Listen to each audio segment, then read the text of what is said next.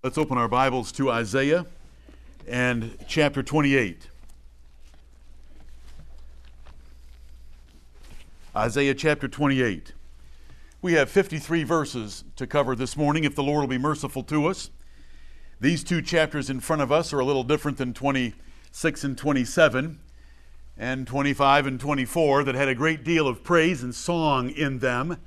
There's not so much song in 28 and 29, but hopefully lessons for us in line with what we've already thought of this morning, including what is your shield and what is your exceeding great reward. Do you even have a reward? Anything in this life cannot be called an exceeding great reward, nor a great reward, and it's not really a reward in comparison to having a relationship with the Almighty Himself and letting Him be our shield and our reward. But let's hope that some of these lessons from Isaiah 28 and 29 will serve the same purpose.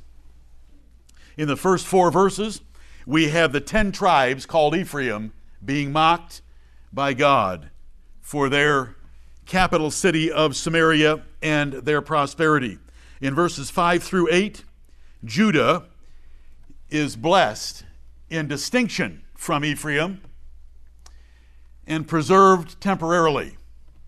In verses 9 through 13, Judah's rebellion against instruction is shown. In 14 through 22, they will be judged for their lying scorners and thinking they can get away from God's judgment coming upon Judah.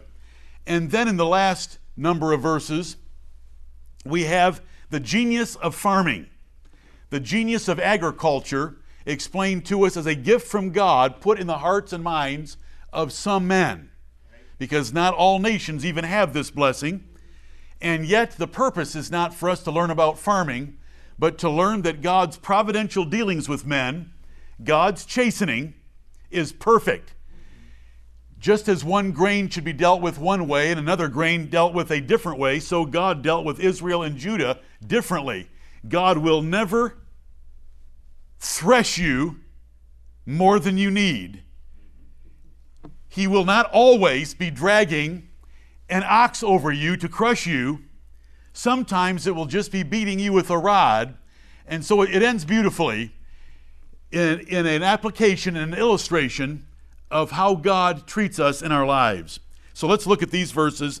May the Lord bless us in them. I believe that chapters 28 and 29 should go together by the nature of chapter 30 and 27. And we're going to see the Assyrians in these chapters that we're dealing with right now for a period of time. After we pass over into the second half of Isaiah, much of the emphasis is on Babylon, but for the time being, it's on Assyria. And as I've pointed out to you, that's an event you want to know. It's in the Bible three times, and that is Assyria troubling Israel, taking Israel captive and dispersing them, and also judging Judah, which is the two tribes that included Jerusalem and the seed of David. Verses 1 through 4 Israel is mocked and to be destroyed. And by the word Israel, the name Israel, here it's Ephraim. And so I want you to remember Ephraim was the predominant tribe of the ten that deserted from Rehoboam.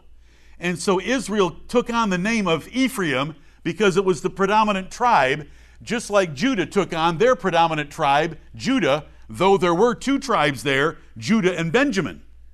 But it took on the name of the predominant tribe. And the same with Israel and its 10 tribes. Ephraim was the prominent tribe. So here we go.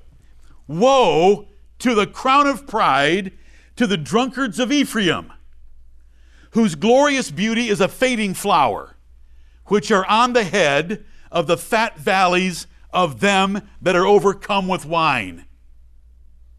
Behold, the Lord hath a mighty and strong one, which as a tempest of hail and a destroying storm, as a flood of mighty waters overflowing, shall cast down to the earth with the hand. The crown of pride, the drunkards of Ephraim, shall be trodden under feet and the glorious beauty which is on the head of the fat valley shall be a fading flower. And as the hasty fruit before the summer, which when he that looketh upon it seeth, while it is yet in his hand, he eateth it up. Amen and amen. This is the book of Isaiah. For those of you that thought that the book of Isaiah was your favorite, I hope that you still think that, and I hope that you'll look at these chapters as being part of your favorite book. Right. And that you'll want to learn what some of these statements are saying and teaching us. And may the Lord help us. This is woe. Instead of it saying, the burden of Israel, it says, woe unto Ephraim, meaning the same thing. This is God's judgment on the ten tribes. Woe to the crown of pride. These drunkards that made up the northern kingdom of Israel, the ten tribes, had God's judgment coming after them. It's called, they're, they're, they, are, they are described as having glorious beauty, which are on the head of the fat valleys.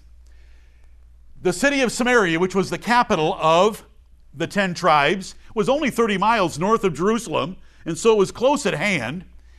And it was set on a hill, 300 feet high, a number of square miles in, in surface area, in the middle of a valley surrounded by higher mountains. It was an ideal setup.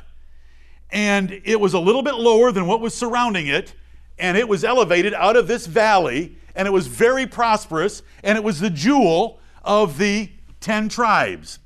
En- enough about that. You should be able to know that just from reading these verses that there was something glorious about the crown of Ephraim. And the crown, or the capital, or the jewel of a nation is its capital, or should be, its chief city. And so was Samaria, being the capital of the ten tribes. And this judgment is going to come against Ephraim and their glorious beauty, which they thought they had in the fat valleys of Samaria around that capital city. But there's woe coming and an exclamation point at the end of that first verse because it, their glory is going to be like a fading flower. You know, flowers are pitiful. You get this beautiful flower, if you cut it, then you're in serious trouble because the clock is ticking very fast because it is going to fade so quickly. But even flowers that are not cut only last a little while. Right. We love spring because we like to see some of the trees burst forth with their flowers, but if you don't get some nice pictures or you don't look at them quickly, they're going to be gone. And so it was going to be with the glory of the 10 tribes. And don't think that because right now everything's going well for you, that it will be going well for you tomorrow. Who said it's going to go well for you tomorrow? You have no idea what tomorrow will bring forth. The Lord said we should never make a boast of tomorrow, for we know not what a day may bring forth. Right, exactly. And so when we look at even the first verse, there's a lesson that woe can be coming to glorious beauty. It's going to fade like a flower. Behold, the Lord hath a mighty and strong one. This is Shalmaneser following Tiglath-Pileser and Sargon, who took over when Shalmaneser died during the siege of Samaria. These are the Assyrians coming, and they took, the, took away the ten tribes. They took away Ephraim. They scattered Ephraim. They took Ephraim and deported them into Assyria and brought Assyrians and planted them in Samaria. And this is written about in detail in 2 Kings 17. That is where I have told you the Bible story of those Assyrians imported to Samaria complaining that the lions were eating them. Well, the lions were eating them because they didn't have any of the true religion, and so they found themselves a priest that would teach them a little bit of the fear of the Lord, and the lions went away. And that's, that's what's happening here in summarized in one verse. The Lord hath a mighty and strong one. And that's the mighty Shalmaneser of the Assyrian Empire that came as the final wave to take away Ephraim and the ten tribes. And he would come like a tempest of hail and destroying storm, as a flood of mighty waters overflowing, and shall cast down to the earth with the hand. This king, with his great army that he brought into Israel, was able to take down the glorious beauty of Samaria with his hand and destroy it. What does a patch of flowers or what does a beautiful flower look like after a tempest of hail or an overflowing flood? It's destroyed. And so it would be to these people. And they, these are the people of God. Right. This is the church of the Old Testament, a rebel part of that church, but nonetheless the Lord's people. Verse 3 The crown of pride, the drunkards of Ephraim, shall be trodden under feet. The Assyrian army would march upon them. And the glorious beauty, which is on the head of the fat valley, which I briefly described to you, shall be a fading flower. And as the hasty fruit, and so we have another illustration there. But this glorious beauty, which was like a flower, would be wiped out by the tempest of hail and an overflowing storm. And the storm would be the Assyrians. Just like they were called way back in chapter 8, they would get out of their bank of the Tigris River and they would flow and overwhelm Israel. The last similitude here is in verse 4, the second half of the verse, because Israel's going to be like the hasty fruit before the summer, which when he that looketh upon it seeth, while it is yet in his hand, he eateth it up. This is the first fruit that's hasty. It arrives soon. You have waited for an entire off season for fruit to grow. And you see the first one, a hasty one, the first one pop. You haven't had this fruit in a good while. You grab it and you eat it and it's gone. And how much is there left? No, it was the hasty fruit, and you ate it and destroyed it. And so the Assyrians would do to the glorious beauty of Ephraim just devour it and it would be gone. You know, when you've gone for a whole season without apples and you wait and wait month after month for apples or some other fruit that is your preference, when you finally see the first one pop, oh, I want to I want to remember what that thing tastes like. And it's gone. And you devour it so quickly and so Assyria did that to Ephraim. And so we have the judgment of the ten tribes. Remember, once upon a time, they were part of the twelve tribes. Once upon a time, they said, What do we have to do with you, David? Well, they should have known the Psalms a little bit better because that was in the time of Rehoboam, so they knew the Psalms. And the Psalms had some things to say about the seed of David, and I would have wanted to have been attached to the tribe of Judah. They made their choices and they continued to make choices. They did not put David, nor his seed, nor his son first, but thought they could have a competing religion and a competing nation. And here's what the Lord did to them. And those drunkards were trashed by the Assyrians. Praise the Lord. Verses 5 through 8. In that day shall the Lord of hosts be for a crown of glory and for a diadem of beauty unto the residue of his people, and for a spirit of judgment to him that sitteth in judgment, and for strength to them that turn the battle to the gate. But they also have erred through wine, and through strong drink are out of the way. The priest and the prophet have erred through strong drink. They are swallowed up of wine, they are out of the way through strong drink, they err in vision, they stumble in judgment. For all tables are full of vomit and filthiness, so that there is no place clean. Amen and amen. The sense of these four verses this is the residue of the people. These are Judah. We had Ephraim and the ten tribes. This is Judah and the two tribes. This is, a, this is the residue, those that would be left. Shalmaneser didn't take Judah. Shalmaneser didn't touch Judah. Shalmaneser took the ten tribes and dispersed them into many nations, but they didn't touch Judah. Judah is the residue. This residue has a prophet and a priest. Israel didn't have either. This is Judah. And the also there is that it is a distinct people, but they, like the first batch, like the first group in verses 1 through 4, were also guilty of the same sins. But they were God's favorite, so they lasted a little longer.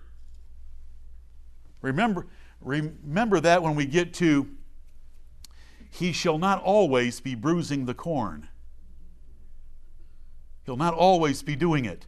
There's a limit to his chastening, and his chastening varies from grain to grain. if, if we're still looking at the analogy or the metaphor and the way that he treated Israel and Judah. So when we look at verse 5, we have a different group of people. In the last part of that fifth verse, the residue of his people.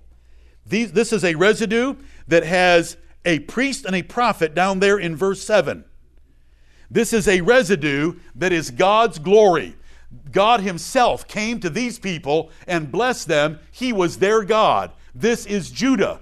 This is Hezekiah. At the time that Shalmaneser took away the ten tribes, Judah was under Hezekiah. And Hezekiah obtained these kind of blessings, and we're going to read about them in, the, in these two chapters and in chapters that follow as the Lord destroyed the Assyrians and blessed Hezekiah. The siege of Israel took place in Hezekiah's fourth through sixth years. In his 14th year, Sennacherib came up against him. And so that, that's a little bit of a timeline, and you know that he got 15 more years for a total of 29 years reigning.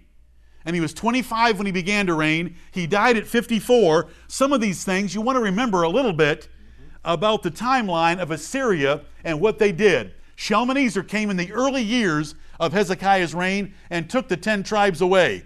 In the 14th year of his reign, Assyria came after Judah. And you know, the Lord killed the 185,000 and delivered him. But let's go to verse 5. In that day, when God takes away Israel and leaves the residue of his people, leaves Judah, the Lord of hosts would be the crown of glory and the diadem of beauty for Judah. This is a beautiful comparison. Ephraim, or the ten tribes, or Israel, and their capital at Samaria thought that they had glorious beauty. Just be, there's a play on words here, brethren, right. even in English. There's a play on words here. That foreign na- that nation of the 10 tribes thought that they had glorious beauty because of their prosperity and the geographical situation of their capital city that they had a crown of glory and glory but it was their crown of pride and they had glorious beauty but here Judah has a crown of glory and a diadem of beauty. They have the real thing that doesn't fade. A crown doesn't fade, and a diadem doesn't fade. Those are hard minerals or stones or precious stones. And so God was to Judah those things. And he was through he was that through Hezekiah. And not only was he a crown of glory in verse 5 and a diadem of beauty, that is the Lord himself, in that day shall the Lord of hosts be for a crown of glory. What made Judah special? They worshiped the Lord of hosts rather than the two golden calves of Israel. And they had a diadem of beauty, which was their relationship, their temple and their capital, their altar to the true and living God. Right. And verse 6 And the Lord of hosts would be for a spirit of judgment to him that sitteth in judgment. So they had wise judges that had divine wisdom given to them to take care of the people and for strength to them that turn the battle to the gate. God blessed Hezekiah. 2 Kings 18 8, I believe, is one of the places where God blessed Hezekiah to chase enemies out of Judah all the way to the gates of their city. This is an army strong enough, skilled enough to turn the enemy back to their gates and chase them home to where they want to get back inside their city walls. And so we have four kinds of blessing upon God's church of Judah. God Himself was their crown of glory. That's what made them glorious. What makes this church glorious if it has glory? That Christ gets all the preeminence. It is the number one character trait of higher ground for a church that Jesus Christ gets the preeminence. The Lord of hosts was the crown of glory for Judah. He was the diadem of beauty. He was the spirit of judgment. And he was the strength of battle. He was everything to them. He was their exceeding great reward. He was their shield and defender. And that is what I want for you, for your families, and for our church. that we have those four things a crown of glory, a diadem of beauty, a spirit of judgment, that we know how to make good decisions, and that we have strength for the battle. When the Lord will bring some battles for us, but we'll chase them home just like Hezekiah chased the Philistines back into their city gates. This, this comparison is fabulous. It's fabulous to compare verses 5 and 6 up there to verse 1 and verse 4. The glorious beauty of Samaria was nothing. God said, It's like a fading flower. And you know what your fading flower is going to look like when I hit it with a tempest of hail? But, but Judah had a crown, a diadem, spirit, and strength. Beautiful. That's what we want as a church, and that's what I want for you. And here is the beautiful part God is so merciful. If we will honor his son, see, that Judah was special. Do you remember that in chapter 8, the land of Judah was called O Emmanuel? Mm-hmm. The land was called O Emmanuel. Why? because through Judah was going to come Emmanuel, the Lord Jesus Christ. God loved Judah for David's sake. God loved Judah for David's son's sake. But look, because look what it says next in verses 7. Verse 7. That third word. The third word in verse 7. Does that bother you? Does that bother you? Does it bless you and bother you at the same time? Why should it bless you? Because the Lord of hosts would be a crown of glory and a diadem of beauty to Judah, but not to Israel. He scattered them and left them. And 65 years later, if you remember these prophecies that we've learned, they would not even be a people. But Judah would be. He would never let them completely disappear, and he would bring them back from Babylon and make them great again, and through them would come Jesus Christ, the Son of David, right. as Messiah. They also have erred through wine and through strong drink. And seven goes on and on and on with repetitions of the drunkenness that was in Judah as well, so that all tables are full of vomit in verse 8 and filthiness, so that there is no place clean. The majority of the nation was given over to drunkenness. But Judah, God was with Judah God would recover Judah. Remember, God killed 185,000 Assyrians to keep this nation that's in verses 5 through 8. He didn't do anything like that for Israel when Shalmaneser came. Shalmaneser had free course to take the 10 tribes. But in spite of this sin, there is always God's mercy toward his people, and he would bring them to repentance. And the difference here is the difference between having oxen all 1,500 to 2,000 pounds of them, pulling a heavy cart, crushing, bruising bread corn, Israel, or being beaten with a rod like Cummin and Fitches. I'm just setting you up. I'm setting you up for the end of the chapter so we won't have to take very long there. Because when we get there, the Lord's going to say, I have given agricultural genius to some men so that they know certain grains are highly nutritious and valuable for making bread and other products for men to live in an agrarian society. And I have taught them how to prepare the ground, how to plant it, how to harvest it, and how to process it. And that genius that I gave certain men is my genius. Twice he's going to say, I give it to men. If God is able to give that to men, with something as low as grain, what does he have in his own mind and heart in his dealings with his people? Right. That he knows just the amount of chastening to give. It's very precious. Amen.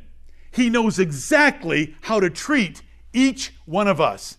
He never gives us too much that we can't handle, that there's not a way to escape. But we're, but we're not at that, the last part yet. We've just made our, our way through two sections and so much more could be said about the spirit of judgment to him that sitteth in the gate. No decision can stop you in any real way if the Lord of hosts is with you.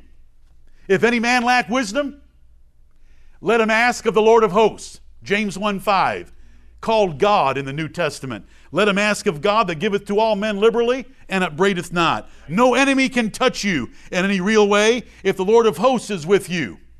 Because of Hebrews chapter 13, because the Lord is with us, why then should we fear what man can do unto us? Amen. Because we have the Lord with us. And so the lesson is Israel sinned too long and was forsaken by God. Judah, by having an attachment to the Lord Jesus Christ, the Son of David, was preserved, though chastened severely, yet it wasn't destruction for them. Verses 9 through 13. If you think I'm going too fast, I'm sorry for that.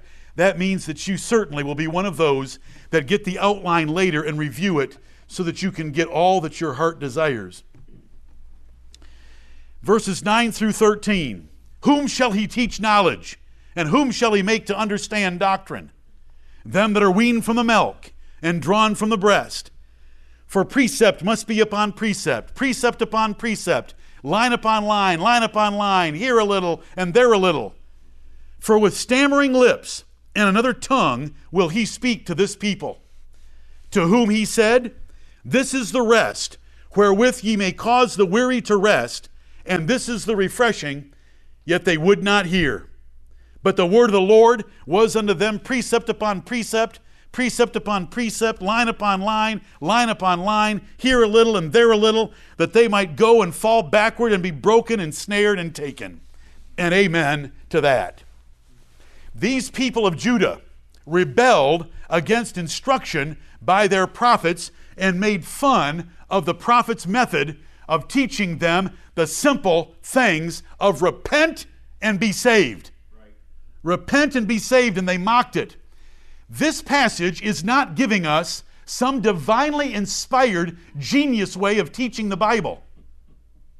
This is mocking the prophets by describing them as a mommy with a three year old. How is a three year old taught? This is A, and it makes this sound. That's a precept. This is B, and it makes this sound. And even mothers today teach their three year olds, which is weaning time in, on average in the Old Testament, not for us today, but for them then. That is how they were taught. And here a little, there a little is not a verse from Genesis attached to a verse from Exodus. It's here in the morning for a few minutes, we'll teach baby. Because baby only has a limited capacity for instruction at one time. And then at noon, we'll teach baby a little more. And then in the afternoon, we'll review with baby the precepts and the line. Can you copy this line for me? Can you read this line for me? Can you read the next line for me? This is infantile instruction, and the people are rejecting it as being beneath them, and they don't want to hear the prophets. I am sorry that 30 years ago or 25 years ago, I taught this passage as some genius description of homiletics or hermeneutics. Hermeneutics is the science of interpretation. Homiletics is the science of delivery, of preaching. And this passage doesn't have either. You say, but here a little and there a little was just so convenient for the Apostle Paul picking up a verse from Psalms and then a verse from, oh, I know it was. And that's what makes rightly dividing the Word of God work. Right. W O R K. If it was black and white everywhere we went, then it wouldn't require much work and the labor could just relax. And he could just get in the pulpit and read it to you because it would be so obvious. But it takes work. Whom shall he teach knowledge? Listen to that. Who's asking whom? Is God asking Isaiah? Who are we going to teach? Is Isaiah asking God? Or are they being mocked for the method of the prophets? Why didn't it work? If this is the genius method of hermeneutics and homiletics, why didn't it work? Because they weren't drawn from the breast yet? They were a bunch of sots. All you have to do is read the previous two verses. Their drunkenness, all their tables, tables were filled with vomit. Whom shall he teach knowledge? And whom shall he make to understand doctrine? The prophets are being mocked. What do you think you're going to teach us? You treat us like babies. You act like we're three year olds. You just keep saying the same thing over and over. You tell us that in the morning, you tell us that in the evening. You're treating us just like a, just like a mother teaches her three year old. Here a little in the morning, here a little at noon, here a little in the afternoon. Precept A makes this sound, ah. B makes this sound, buh. It didn't work. If this is the means to teach knowledge and give understanding, why didn't it work? Here's what's going to here's what's going to happen to them. It's in the middle of this passage. It's verse it's verse 11. For with stammering lips and another tongue will he speak to this people. And the stammering lips and another tongue was first the language of the Assyrians, and then it was the language of the Babylonians. So that they had to listen to foreign invaders that came into their city, and they would learn some doctrine because of them, and they did learn doctrine. You know, the prophet said, if you'll repent, you can have the rest because we have, we have the means for you to extend your tranquility in Judah. It's in verse 12. And this is the refreshing. If you would repent, God will preserve our nation. If you'll repent, God can save us and give us rest instead of being constantly threatened and scared by the Assyrians coming. And they would not hear it. But the word of the Lord was to them as a mother teaching her infant children, and it offended them because it was beneath them. And so they hated it and they rebelled against it because it didn't satisfy. They wanted a pleasant sound. Are you all familiar with Ezekiel 33, where God told Ezekiel, they come and sit in your church and they fill up all the pews because they think you have a nice voice and a pleasant sound, but they will not do what you say. Let me give a New Testament comparison to this. Why did the Greeks hate Paul's preaching? The Greeks, they stumbled at Paul's preaching, they were offended by it. For the preaching of the cross is foolishness to the Greeks. It was element why? Because it didn't it wasn't rhetorical enough for them.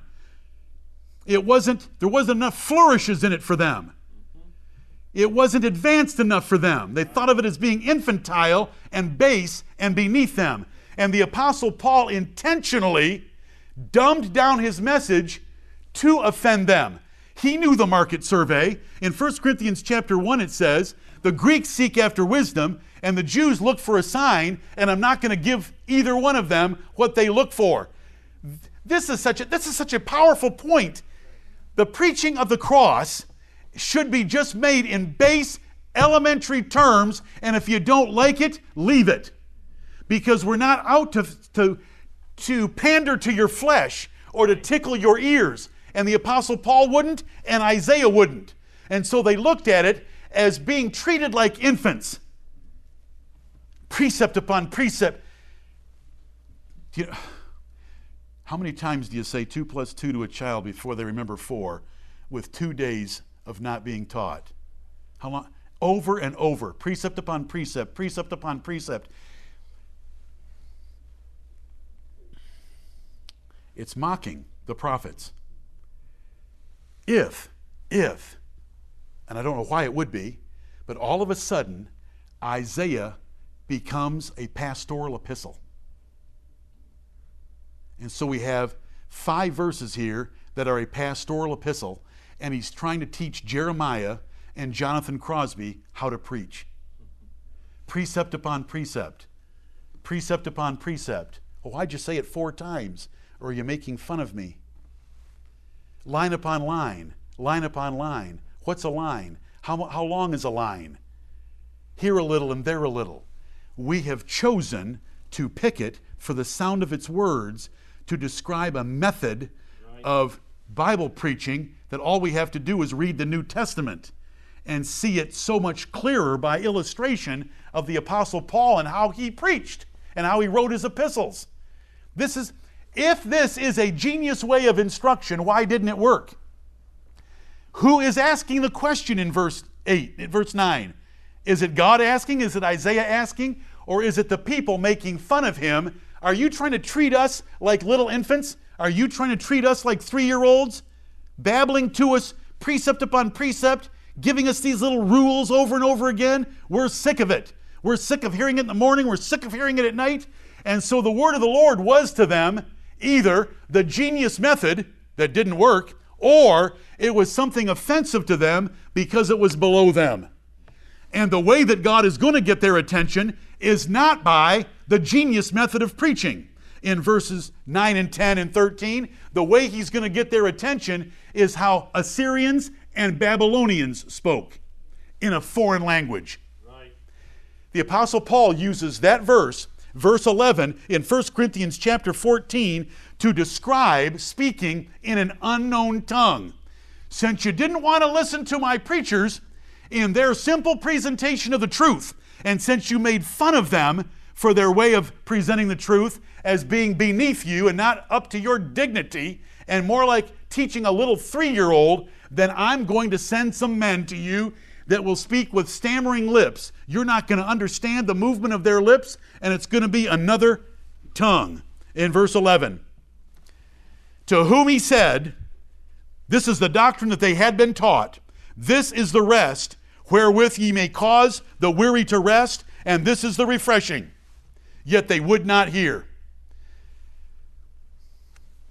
What happened to poor Paul in 1 Corinthians chapter 1 when he preached the gospel? It offended the Greeks, and they wouldn't hear it.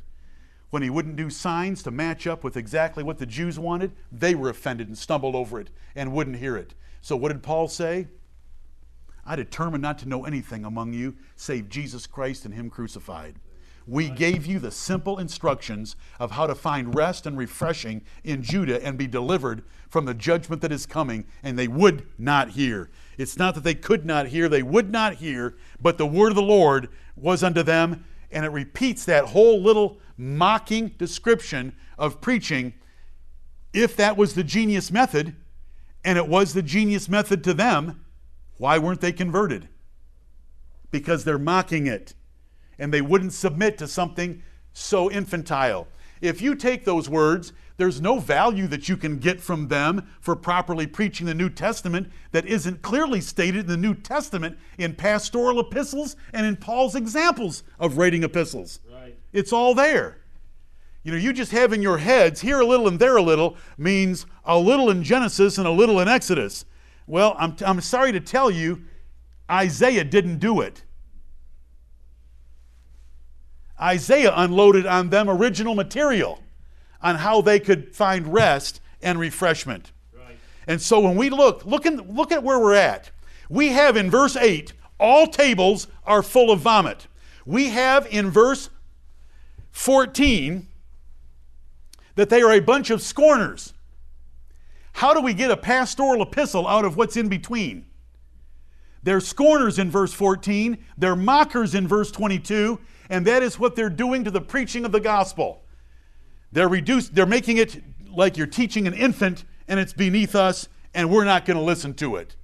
And so the word of the Lord is since you wouldn't take my clear instruction that if you would repent you could have rest and refreshment, some other men are going to come and they're going to speak with a stammering lip. They're not going to pronounce things the way that you do, and they're going to have another tongue. It's going to be the Assyrian tongue and the Babylonian tongue.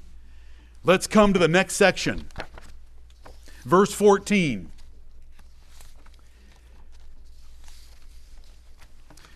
Just to remind you, you haven't heard me say in 25 years, here a little and there a little, from Isaiah chapter 28, just to, just to help remind you, maybe 20 years, it's been at least a couple decades, because the passage isn't a pastoral epistle for how to preach, it's for what they thought of it and how they reacted to it. It was beneath them, and they weren't going to submit to it.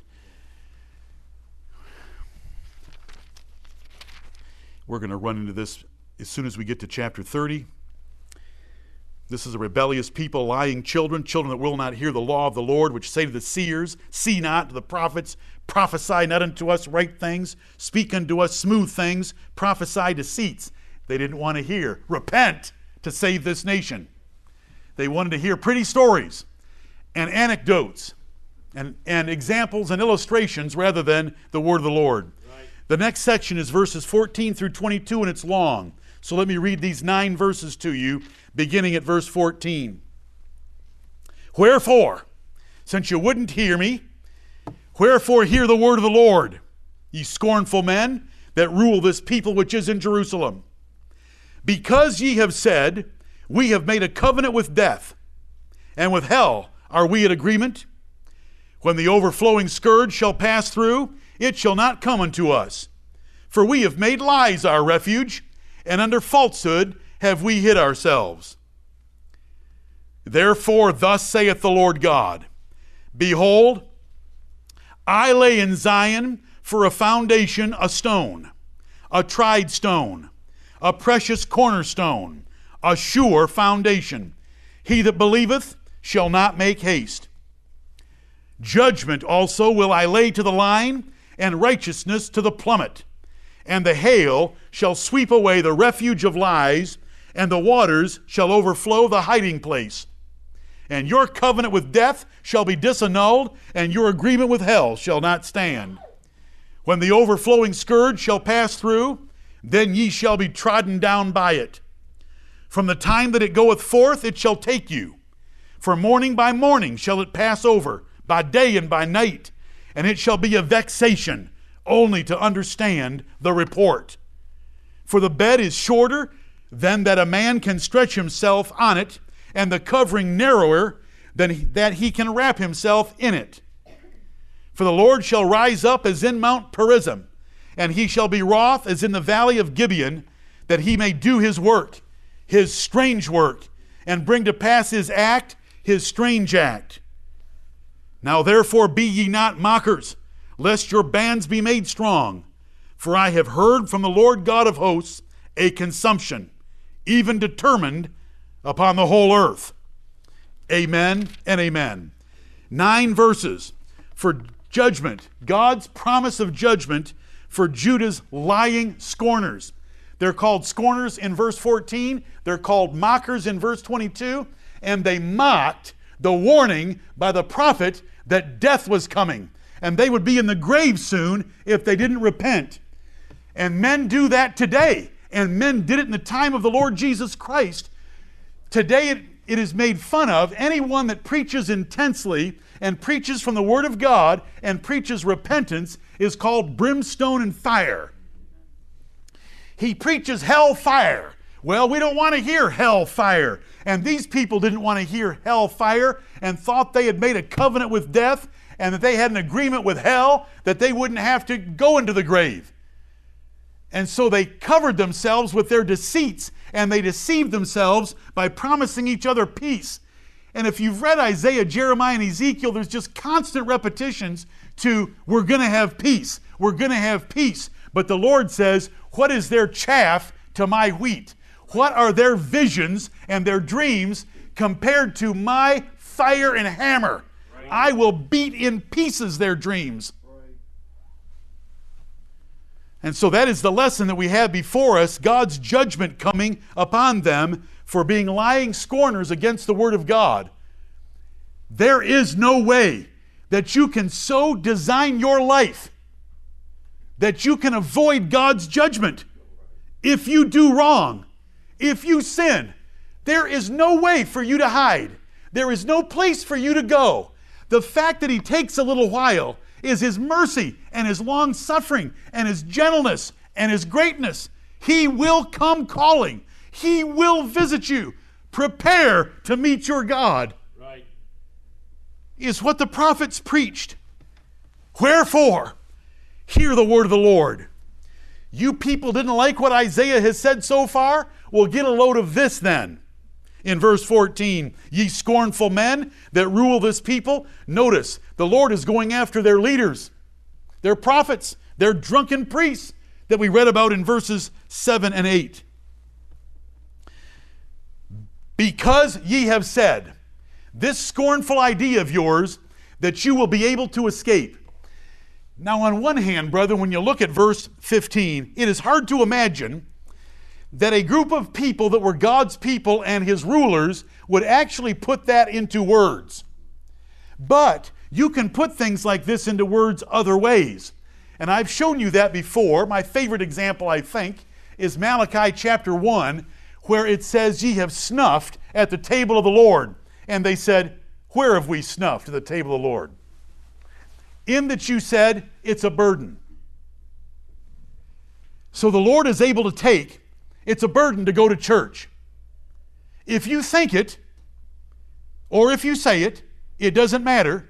You have said, The Lord of hosts is not worth my worship. Right.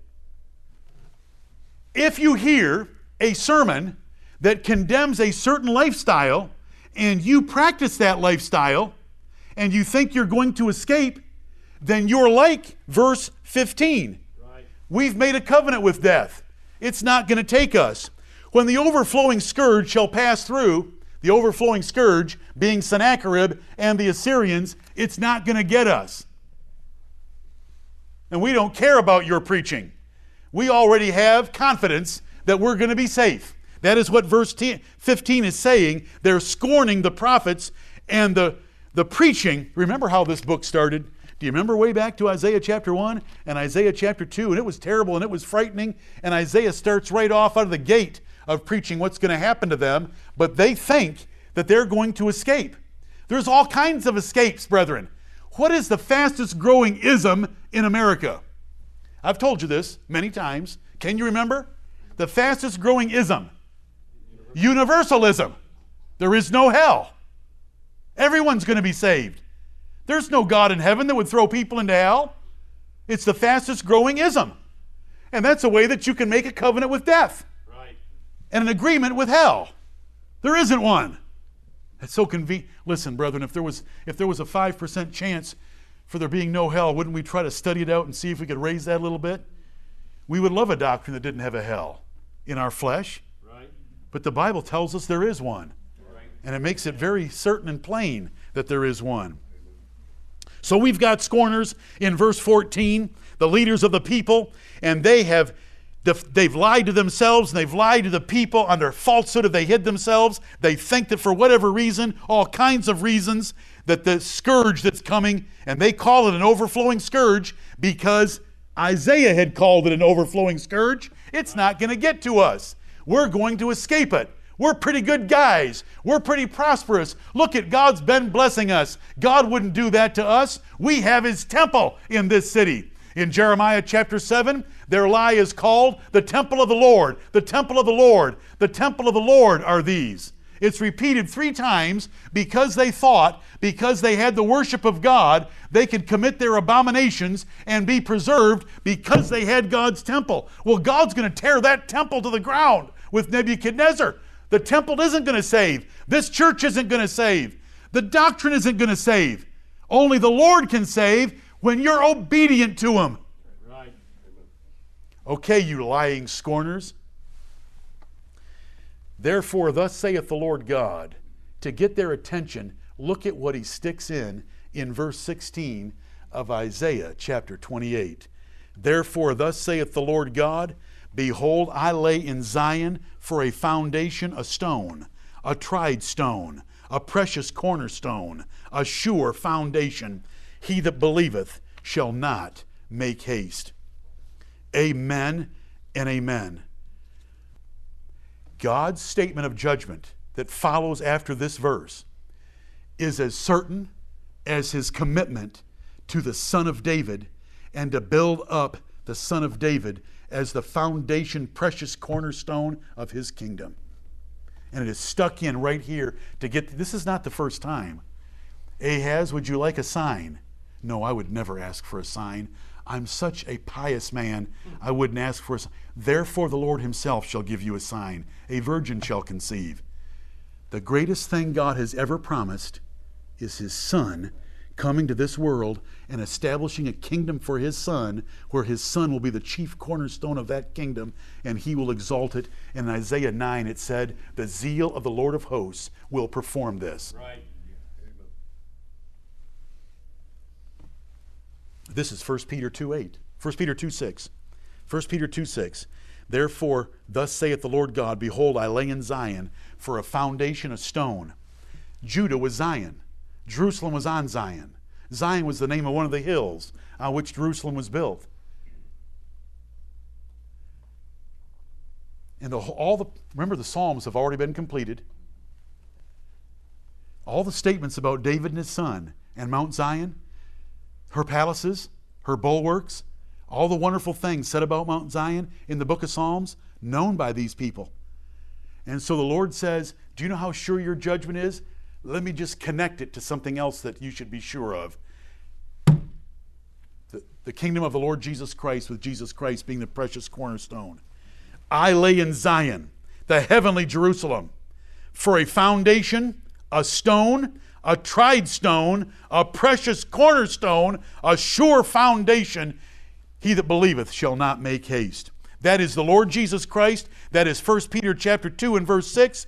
That is spiritually fulfilled in the Lord Jesus Christ, and he has a real spiritual kingdom of which we are part of right now. When it says, He that believeth shall not make haste, you are to make connections in words, and I, I'm out of time to do this for you. It's in the outline, but hopefully you know it. Have you ever heard the expression, haste makes waste? That is taught in the book of Proverbs because haste leads to shame, leads to being confounded because you made a choice and committed yourself to a cause before you fully examined it, so you end up ashamed and confounded. And if you go through the Bible, you will find, He that believeth shall not be ashamed, he that believeth shall not be confounded. And here it's described as, He that believeth shall not make haste. There'll be no shame nor confounding to the man that believes on the Lord Jesus Christ because there is nothing hasty about such a commitment of faith. You'll be saved. Verse 17 Judgment also will I lay to the line. I have more than just my kingdom that is coming in the future. And righteousness to the plummet, and the hail shall sweep away the refuge of lies, and the waters shall overflow the hiding place. The hiding place is what they called it back in verse 15, where they hid themselves. So you've got 15 with them saying, We are well hidden from the overflowing scourge that's coming.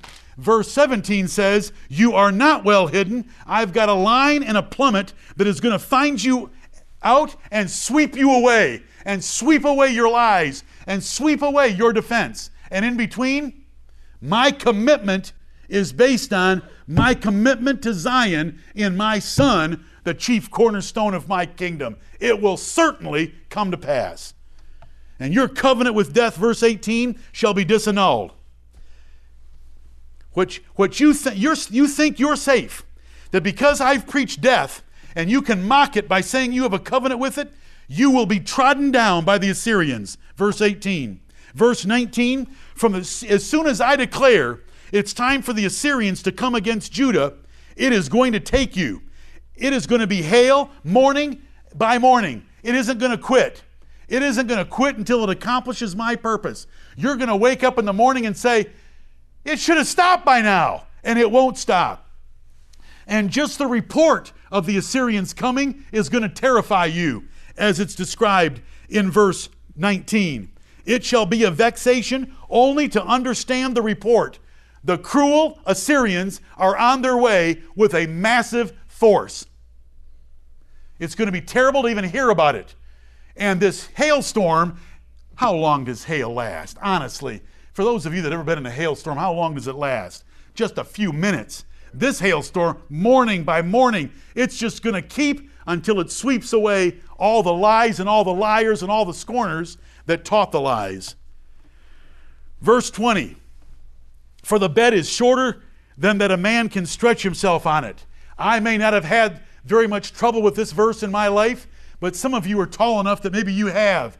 If you put a seven foot man in a six foot bed, or a six foot man in a five foot bed, it is not comfortable. It is not restful. It is not refreshing. It is not adequate. It is not sufficient, is the point. And have, have you ever been given a blanket that's too narrow for you to cuddle the way that you're used to cuddle in your wide blanket? It's insufficient. It's not adequate and their protection and defenses and covenants and plans against the Assyrians would be like a bed too short for you or a sheet too narrow for you. Right. It won't work. It'll be inadequate. It'll be insufficient 20 is easy. 21. For the Lord shall rise up as in Mount Perazim. He shall be wroth as in the valley of Gibeon. Those are two battles where God stood up and defended David and wrought great victories by David against the Philistines. And they're documented in the Bible. Gibeon is also where Joshua had the sun stand still. Right. But since we start with David at Perazim, and that's the only place we find it elsewhere in the Bible, we go ahead and use the Gibeon that is next in the account in 2 Samuel chapter 5 about David. Because we have Perazim and Gibeon associated right together with David. God rose up and gave David mighty victories against the Philistines. And he's going to do that, but this time he calls it his strange work and his strange act. Do you know why? It's why it's called strange because it's not against Philistines, it's against Judah. Right. That's what makes it strange. A strange work and a strange act. Now therefore, be ye not mockers, lest your bands be made strong. Lest God makes it worse for you than he has planned for you. Repent. For I have heard from the Lord God of hosts a consumption, even determined upon the whole earth. These are the words from Isaiah chapter 10, where it describes Sennacherib, a consumption determined upon Judah. I have heard about it. It is on its way. If you want to have it minimized as far as you're concerned, repent if you want the bands made strong, if you want to be tied up tighter and punished more severely, then just keep doing what you're doing because God is coming with a strange act. He ordinarily would do that to the Philistines, but now he's going to do some of that to you.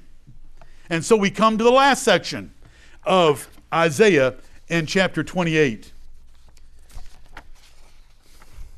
Verse 23. God's works, God's providence, God's chastening compared to farming.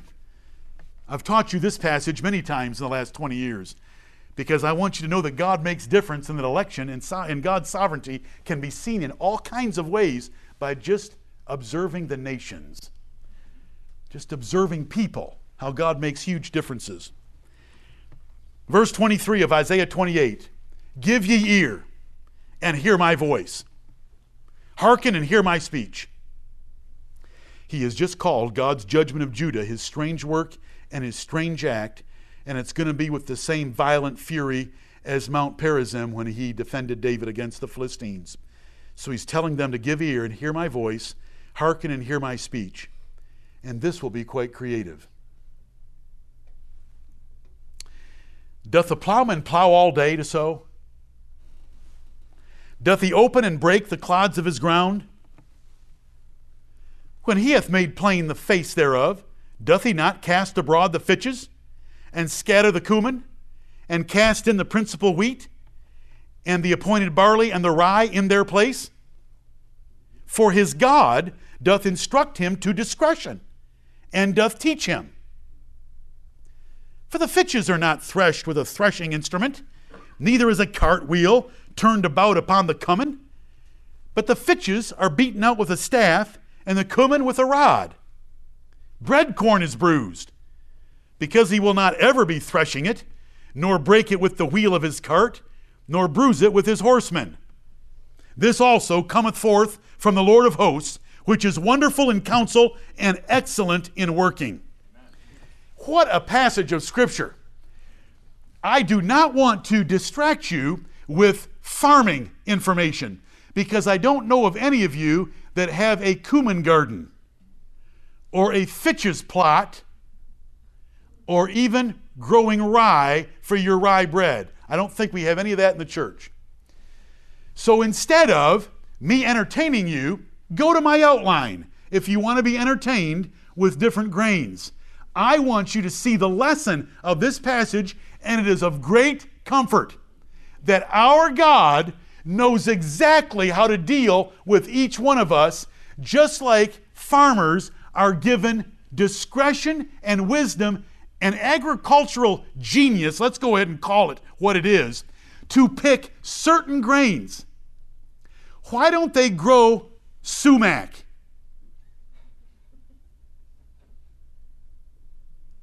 Why don't they have vineyards of another ivy?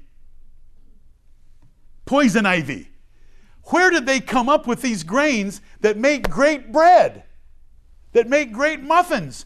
God taught them. And He taught them what to do to the ground before you put it in. He doesn't plow all day because he thinks plowing is cool. It says that. Doth he plow all day? Doth the plowman plow all day? No. He plows a certain piece of ground, puts the seed in. Plows some ground, puts the seed in. He's got a plan. And his plan is stretched out over a timeline of spring, summer, and harvest. And it's beautiful. The first half of this chapter is the preparation and planting phase. The last half of, did I say chapter? The first half of this section is the preparation and planting phase, and the second half of this section is the harvesting and processing phase. And right in the middle, we get a reminder of what the lesson is about. And right at the end, we get a reminder of what the lesson is about. In the middle is, for his God, verse 26, for his God doth instruct him to discretion and doth teach him. Discretion is the wisdom to know how to individually treat a unique situation the proper way. And each grain is unique that needs to be dealt with a certain way. And he doesn't take all of his grains and say, I want to make multi grain bread, so I've put these bushels of seed together and I'm just going to dump them in the field. He says, in, in their place. Each grain has a place. Now, why did he do that? Wouldn't multi grain bread that you got right from the ground be pretty cool? Because then you couldn't process, harvest it or process it because you'd have one kind of grain needing one kind of treatment and another kind of grain treating it. Brethren, are you thinking right now about the lesson? He can look at our congregation and know each one of us and deal with each one of us just the way we need to be dealt with. And He can look at nations and deal with one nation differently than another nation, like He dealt with Israel differently, Ephraim, than He dealt with Judah. Praise the Lord.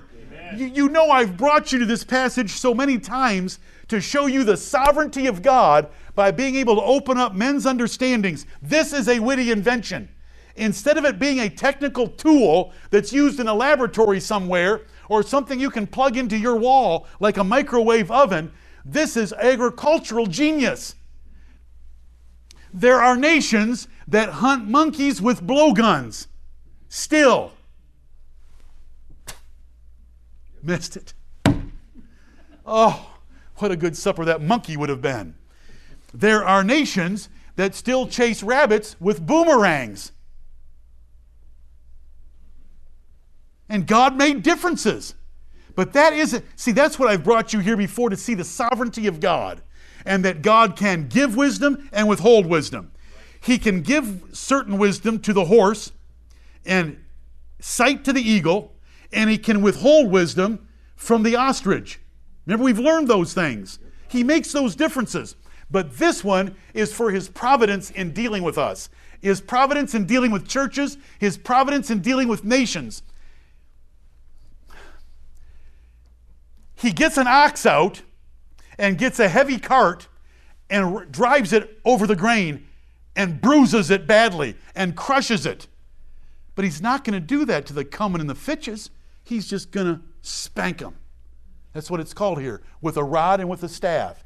And the difference is for you to see the genius of farming given by God. And if God is able to give that to dumb men down here on this planet in order to farm, just think of the infinite wisdom He has in dealing in the affairs of nations and with our lives. Right. He has there hath no temptation taken you, but such as is common to man. But God is faithful, who will not suffer you to be tempted above that ye are able.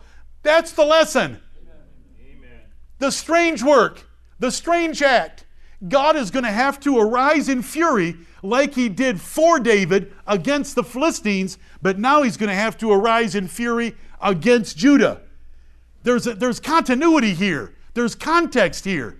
So that when you start into verse 23, give ear. Let me explain this strange act and strange work and this consumption. Because you've already been taught multiple times that consumption is not permanent, is it? I'm going to consume Judah, take them to Babylon, but I'm going to bring them back, reestablish them, and make them greater than ever. Rebuild their temple, and the second temple will have more glory than the former temple because my son is going to visit that one. That's, that's all been taught already about the recovery from Babylon. So there's a consumption, but it's going to be limited.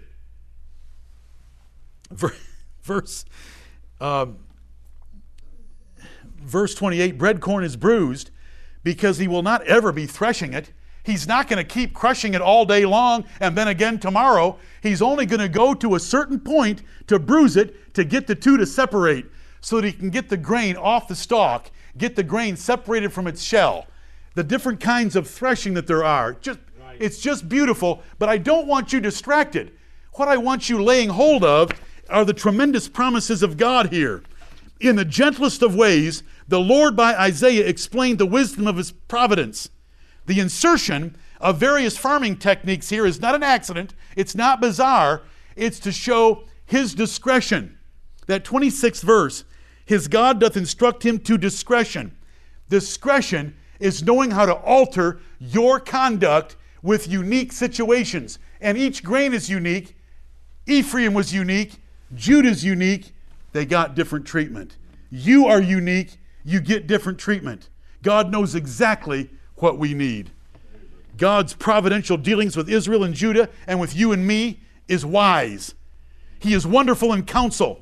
Look at the end of this chapter, which is wonderful in counsel and excellent in working. So when he used the words strange work, strange act, it was unusual for him to be ripping his nation like that, but it wasn't going to go too far. He would only bruise it he would only beat it out with a rod or with a staff, and he would recover it and save it and make it more productive than ever. And that is exactly what happened with Sennacherib. If you go back to Isaiah chapter 10, verses 20 through 23, when Sennacherib was defeated, there was a revival. But he used a foreign tongue and stammering lips, and he used judgment, and he used a rod and a staff to beat the foolishness out of them and recover them. And then Hezekiah's son was Manasseh and took the nation to new levels of iniquity and sin. And so God sent Nebuchadnezzar and destroyed the temple and took them captive to Babylon. And so the threshing was a little harder, but still there was a remnant. And he still recovered it because it all depended on verse 16. Therefore, the Lord has set in Zion a cornerstone, and he will preserve Judah. Is the Lord Jesus Christ yours today? Are you His today? Are you showing it by your life? Is He your crown of glory? Is He your diadem of beauty? What do you think is beautiful about your life? Every one of you I know are tempted. I could take each one of you and tell you things that you think are important to you. Every one of you, and me. But what is our real crown of glory? It should be the Lord Jesus Christ. What is our diadem of beauty? The Lord Jesus Christ. Where do we get the spirit of judgment from? The Lord Jesus Christ. Where do we get strength for battle? From the Lord Jesus Christ.